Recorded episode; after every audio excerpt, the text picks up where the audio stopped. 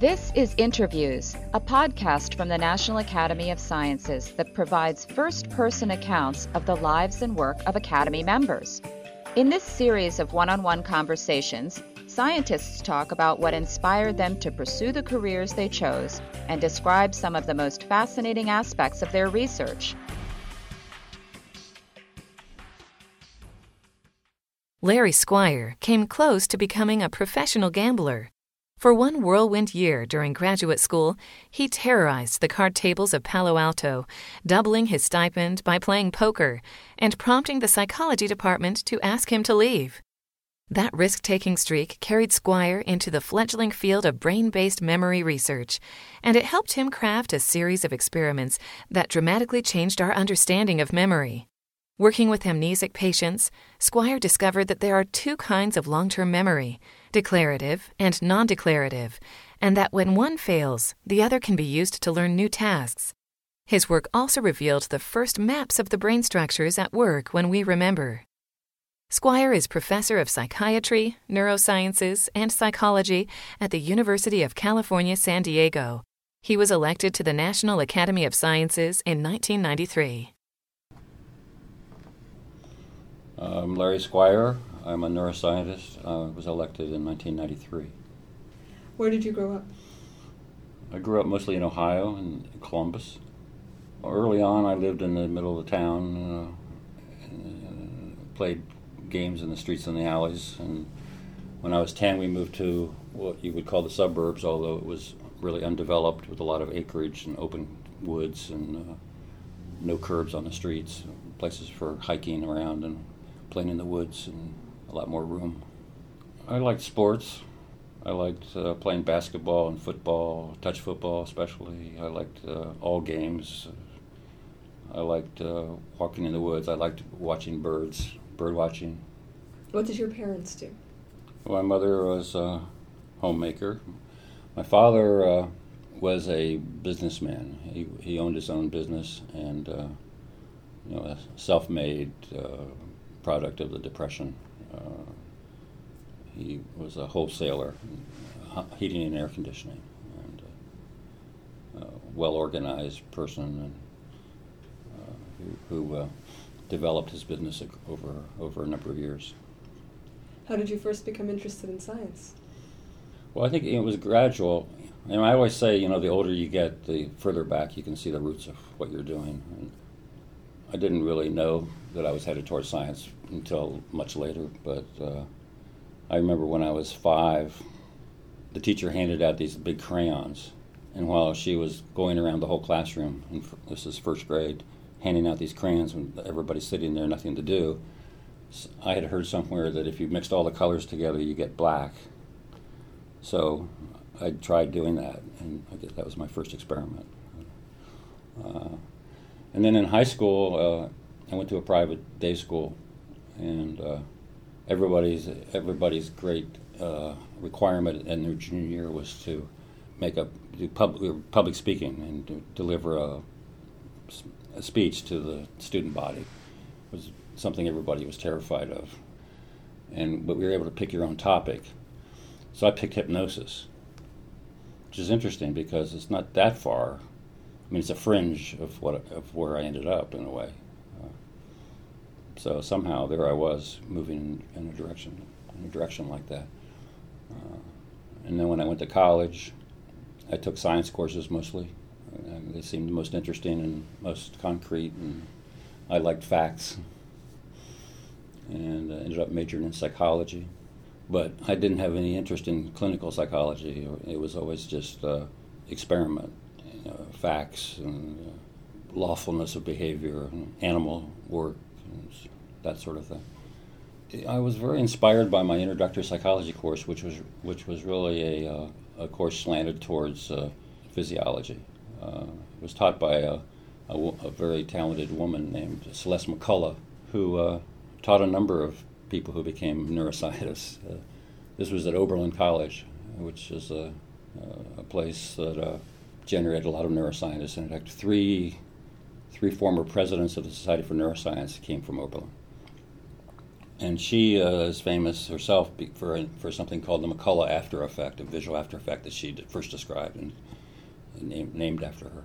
So I was very inspired by that class, and then by other cl- courses in psychology that I took, and, and some of the courses in biology that I was able to take. And, but I was always gravitating towards those parts of psychology that seemed more uh, uh, amenable to experiment, uh, something that had the possibility of moving towards mechanism. Um, I became interested in memory, which, which really captures that preference because, uh, most importantly, you can study it in animals. It's, uh, it's complicated and it's, and it's a human faculty, and yet at the same time, you can study it in simple animals, you can study it in invertebrate animals, and one can move, move towards mechanism in some detail. And in the end, I mean, I didn't know it at the time, but I mean, among within what we would call cognitive neuroscience, the most mature subfields really are vision and memory. So I found myself moving towards memory. And then I went to uh, Stanford for one unfortunate year where I was uh, sidetracked by uh, something that became a lifetime hobby, namely uh, playing poker. I did well at poker and matched my stipend, but um, that didn't fare me well with the department. So uh, why? Well, because I was spending most of my time down at the card rooms in Palo Alto. I mean, I didn't really connect with the psychology department there. I'd gone to graduate school in psychology, but I really didn't understand, I think, at the time that what I was really looking for was something that was more biological. You know, I mean, again, I just, I mean, so much of psychology was soft to me, and and and and there's always there was always the clinical part of the program, and I didn't know it. The, I mean, at the time when when one went to graduate school, one didn't go visit these places and really learn. I mean, one just went, and I didn't understand that the biological part of what I was interested in was really at the medical school and not in the psychology department. So for one reason or another, and because they had these card rooms there, and because I was had pocket money for the first time in my life, it was it was just too appealing to play poker instead of uh, hanging out at the department. I really got my education in the card room at, at Palo Alto. It was a fascinating place. The uh, man who ran the part the card room, I mean, card, card, these were legal card rooms in, you know, by, established by local option, and uh, there were a number of them. But this particular one was quite high level because the guy who ran the whole place was a, quite an accomplished card player himself, and they played up this one particular game called lowball. It was uh, no limit, no limit low ball, which means you can bet any amount of money at any time. So that, that probability is less important than uh, tactics and and and uh, and the ability to uh, read other players and so on. And uh, so it was very rewarding, you know, It to, to be able to. I got pretty. I was pretty good at it. I discovered. I was one of the better players that played there. Yeah. It was a pretty interesting time. Did you ever think about abandoning science to become a professional poker player during that one year? Well, as a matter of fact, I was there was an there was another guy who I met through the card room who was a, a graduate student in statistics, and he and I, we may have been the two best players that played at this place, and so we were pretty happy with ourselves, and and we did consider that briefly. I mean, especially after the the, psych, the, the, graduate school part of it didn't work out very well. There was a, there was a, a time when I thought about it, uh, but it was it's a pretty unidimensional kind of life, you know, just playing cards. It's, it's rewarding when you win, and you know, but but in it, in the end, it's it's pretty unidimensional. So um, I never really thought about it very seriously. You know, it was a passing thought.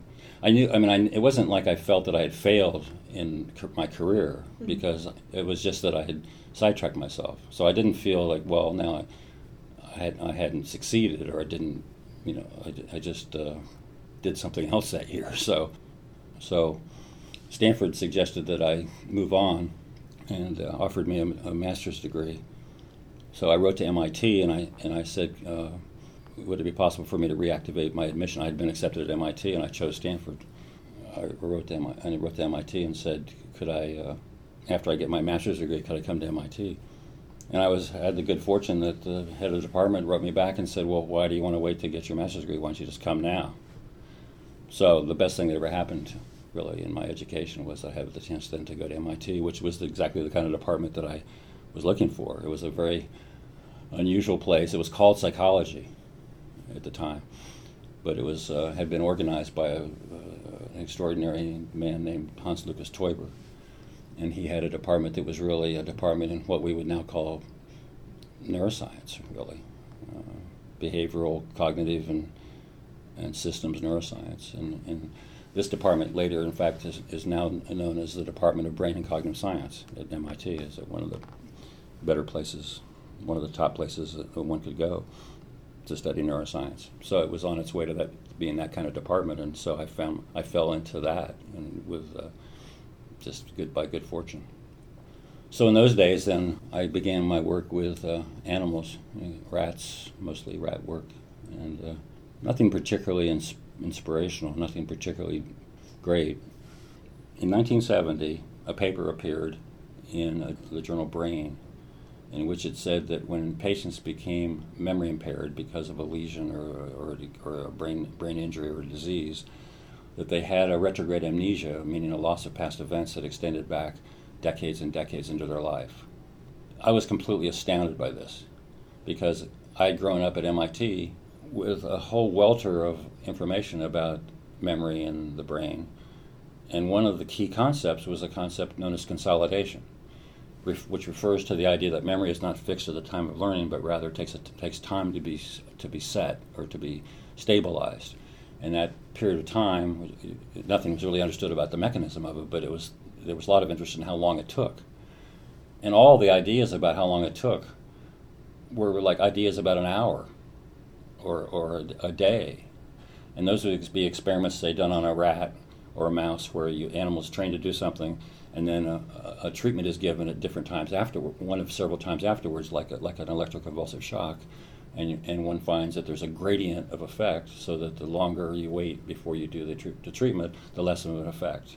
And the time course of, of, of when you move from having an effect to not having an effect was always something like an hour or, or, or a day. And now here I'm reading a paper which says in humans the thing is to go 40, 50 years. I mean, I was just completely just lost by this paper. So I thought that I wanted to study this myself. So I had the chance then to move to move from studying these biochemistry of memory in mice to doing something with humans. And being in a psychiatry department, it was the case that uh, at the hospitals that our university was affiliated with, uh, the treatment of electroconvulsive therapy was being used, ECT, which was known to be a, an effective treatment for depression, but also a treatment that had side effects, and the side effects included memory. And that those memory effects were known to include both an anterograde amnesia, a failure of new learning capacity, as well as a retrograde amnesia, a loss of prior, prior memories. So my question was, well, when people have ECT, how far back does it go, does the does the effect go? And then I realized that well, this you know this is really a very difficult problem to study retrospectively. How is one going to really sample past time periods in a way that's uh, meaningful? Because up in, I mean, there had been hundred years of this kind of discussion in the literature of, of clinical neurology. But the problem with it was that if you ask people about, if you just simply interview people and ask them about their past, in the end, you're going to be asking them easy, diff, difficult questions about recent time events, but easier questions about past events. Where you're going to say, for example, what did you have for breakfast yesterday, and what's your home address? And those just aren't comparable questions. And so any a different any difference you get in terms of the loss across time is going to be completely confounded by the level of the, the kind of question you're asking. So the idea was to develop a new technique to, that could actually sample past time periods in equivalent way. And we worked for months and months on this and thought about it and uh, over and over again. And so I guess I mean, my first really independent work was this issue. And what we did in the end was to develop a, a memory test which asked about television programs which only had broadcast for one year. And we had Nielsen ratings for all these questions, and so we knew that those things had been exposed to the public equivalent amounts. So we, we were able to pretty come close to making the assumption that all this information we were asking about had been learned at the same strength at the year that it was available and then forgotten at similar rates. And we had some evidence to suggest that was true. And so we gave the uh, half of the test to patients before ECT and another half, the other half of the test to patients after ECT. And we found that we did get retrograde amnesia, but it was a gradient of retrograde amnesia that covered about three years. So this was really the first time uh, that there had been a description of, uh, of a consolidation type event that lasted longer than an hour, and it suggested that what's happening as memory stabilizes is not a conversion between a temporary short-term memory and a stable long-term memory, but rather long-term memory itself has to consolidate, and that consolidation process can take a few years. Now, 20 years later, we were able to actually study that same problem in a much more uh, rigorous way by studying patients, uh, by, br- by bringing the problem to anatomy, uh, and that is by studying patients who had known MRI confirmed circumscribed damage to the hippocampus. And, uh, and that damage to the hippocampus in these patients had occurred on a known calendar day because it had come from an anoxic event or an ischemic event. And so when we gave those kinds of patients these te- uh, similar kinds of tests that asked about uh, information in the public domain, news events, for example, what we found was the exact same thing we had found with ECT that is, a gradient of retrograde amnesia that extended over a period of, of, of a few years. And so that again tells us that this uh, process of memory fixation and consolidation takes a few years. And it also tells us that the hippocampus is now, now we're moving towards something we can get our hands on, that is the brain structure, the hippocampus. And it tells us that the hippocampus itself has a temporary role to play in memory, and that that role in memory extends over a period of a few years, and after that time has passed, that structure is no longer involved and no longer required for memory to be retrieved successfully. How did that address the initial paper that sent you into this field, which was showing that you know memories were gone from decades ago?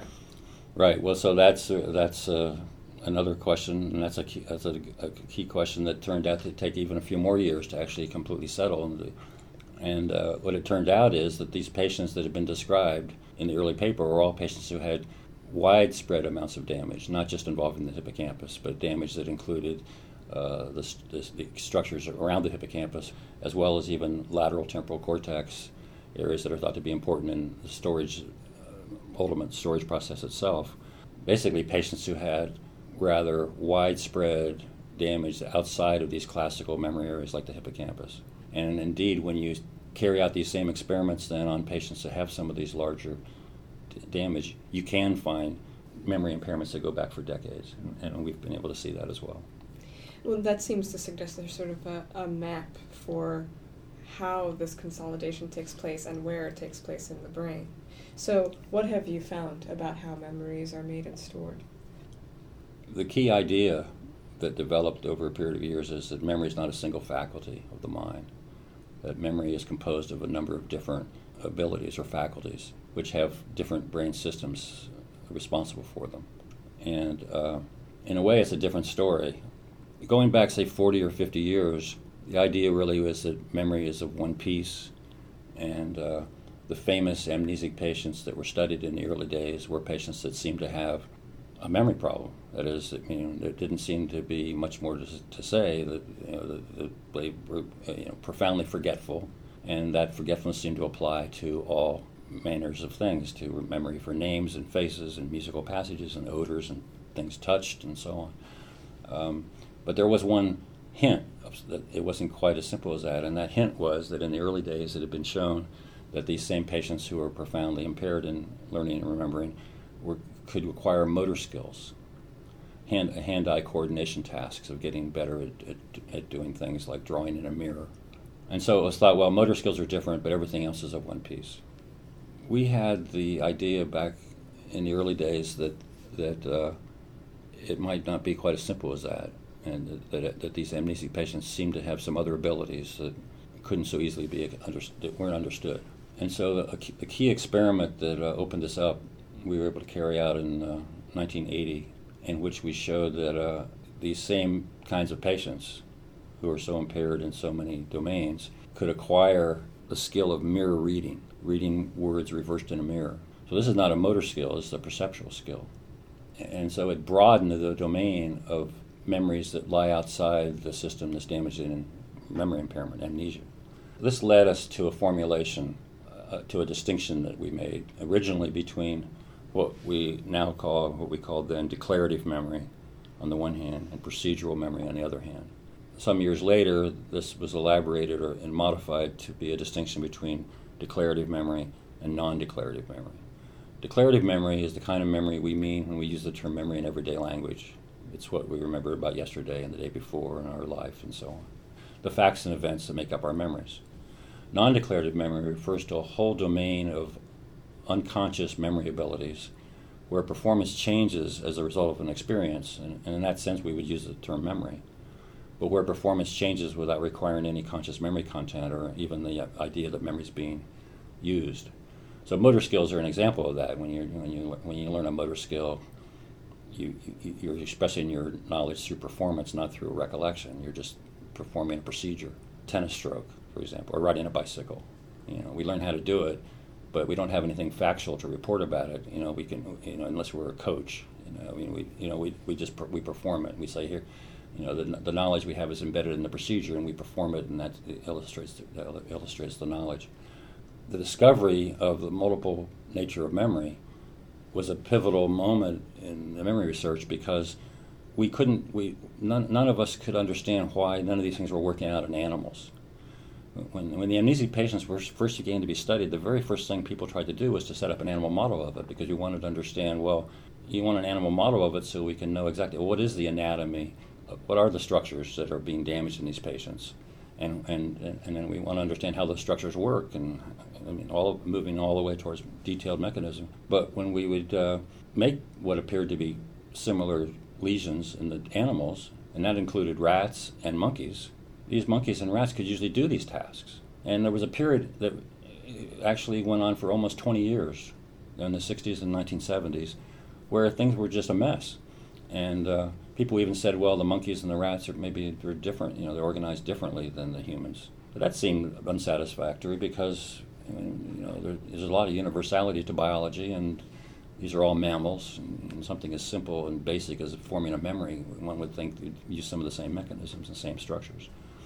Well, it turned out that the whole key to the thing was the fact that uh, many of the mem- many of the tasks that were being given to experimental animals in the name of memory were really non-declarative memory tasks. There are a number of tasks that you and I learn declaratively, but an animal learns it by habit formation or by non-declarative. So you can't even use the same task. You can't. I mean, the whole thing just had to be rethought. So once that was all work, worked out, beginning about 1980, which was about the time when we did those first experiments, and also the time when the animal models started to be worked on we then could uh, give the right kinds of tasks to the monkeys and to the rats, and we set up a monkey program ourselves at that at, at that time with the idea that we were going to uh, solve the question of what are the structures in the medial aspect of the temporal lobe that, when damaged, cause what we call amnesia. Because it wasn't known. I mean, it was we knew it was the hippocampus was thought to be important, but nobody knew about whether the amygdala was important, and, and nobody knew anything about these structures adjacent to the hippocampus, which were named were named but not understood, and even the boundaries of them weren't really understood. But once the animal model was in place, and once we had the declarative non-declarative memory distinction in hand, it really became one of these very satisfying chases where we knew it was a solvable problem. It was just going to take time to do it, and it took about 12 years to do it. And at the end of the 12 years, we were able to publish what we call the you know the medial temporal lobe memory system. That is, we knew we identified the structures that are the structures that, when damaged, cause this declarative memory impairment, what we call amnesia, and uh, includes the hippocampus and these uh, entorhinal and parahippocampal cortices that lie adjacent to the hippocampus, and not the amygdala. Turns out because the amygdala is involved in emotion and emotional learning, but it's not part of the declarative memory system all of that began all that came together then. You know we had the right kinds of t- we, knew, we knew what kind of tasks to use. We knew what the brain structures were and we learned that through the monkey work and then, and we understood this phenomenon of consolidation. So those were all these different threads then that came together around the early 1990s middle 1990s at that point the questions multiplied more questions. Uh, there was issues about uh, understanding what some of these other memory systems really were and, and, where they were located and how they how they operated for example, there was this fascinating issue that uh, some tasks that we learn through memorization and by declarative memory, and that's the only way we seem to learn it. The monkey, even the monkey, will learn the task normally with a lesion of that same area, even you know, without a hippocampus, without a without these parahippocampal areas. The monkey learns the task normally. So what's going on? Well, we thought, well, maybe the animal can learn it as a habit. And if he's learning it by habit, he's learning it with his caudate nucleus, with his basal ganglia. And so lesion studies of the monkey actually demonstrated that.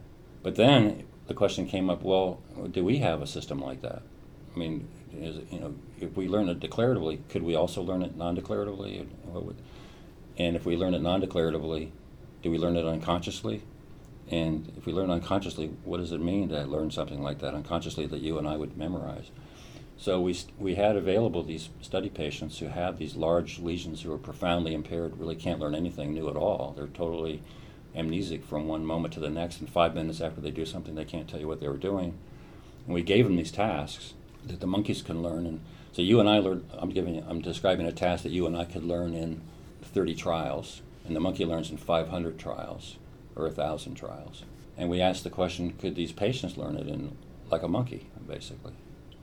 And it turned out that uh, they could. They learned it in about 500 or 1,000 trials. It took them 18 weeks to learn the task, uh, getting about 40 to 80 trials a, a, week, two visits a week on non-consecutive days.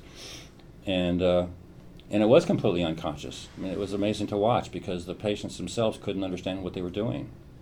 And there was one famous moment when the patient said, um, How am I doing this? And the experimenter said, Well, are you doing it because you remember from previous trials which object is correct and which object is incorrect? And he said, No, no. It simply goes from here, pointing to his head, to there, pointing to the table. And that was all he could say about it.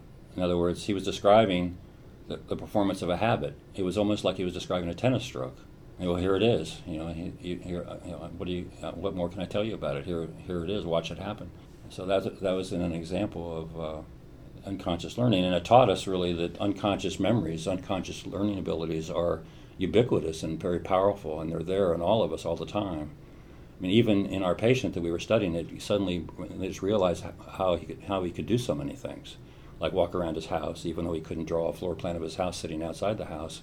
He navigated his house perfectly normally all the time. He even took a short L-shaped walk around his house every day, and around the block. And we wondered why wouldn't he just get lost? Well, over hundreds and hundreds and hundreds of trials, he had it all. It was all a habit. He had it all learned by habit. What advice would you give to a young person interested in a career in science? What's important is to is to find something that you love that you know that because the, if you if you uh, if you love something, you'll be better at it, and the things that you're good at are the things you tend to love, and so one wants to, you, you want to just use your, uh, your, your intuitions and and shop around and sample different things and, and until one, you find something that you feel excited about. Uh, and and uh, the things that you're excited about is what you're going to be good at.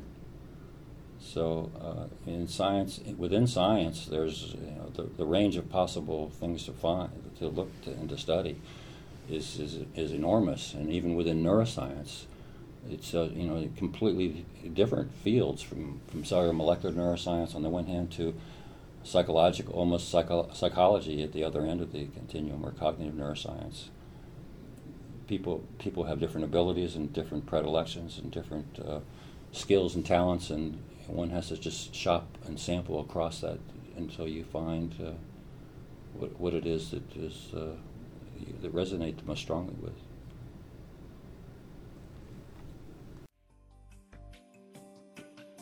Since 1863, the nation's top scientists have been honored with membership in the National Academy of Sciences. Today, there are more than 2,500 in the NAS membership, of whom approximately 200 have won Nobel Prizes. We hope you have enjoyed this episode of Interviews and invite you to join us again for another inspiring conversation.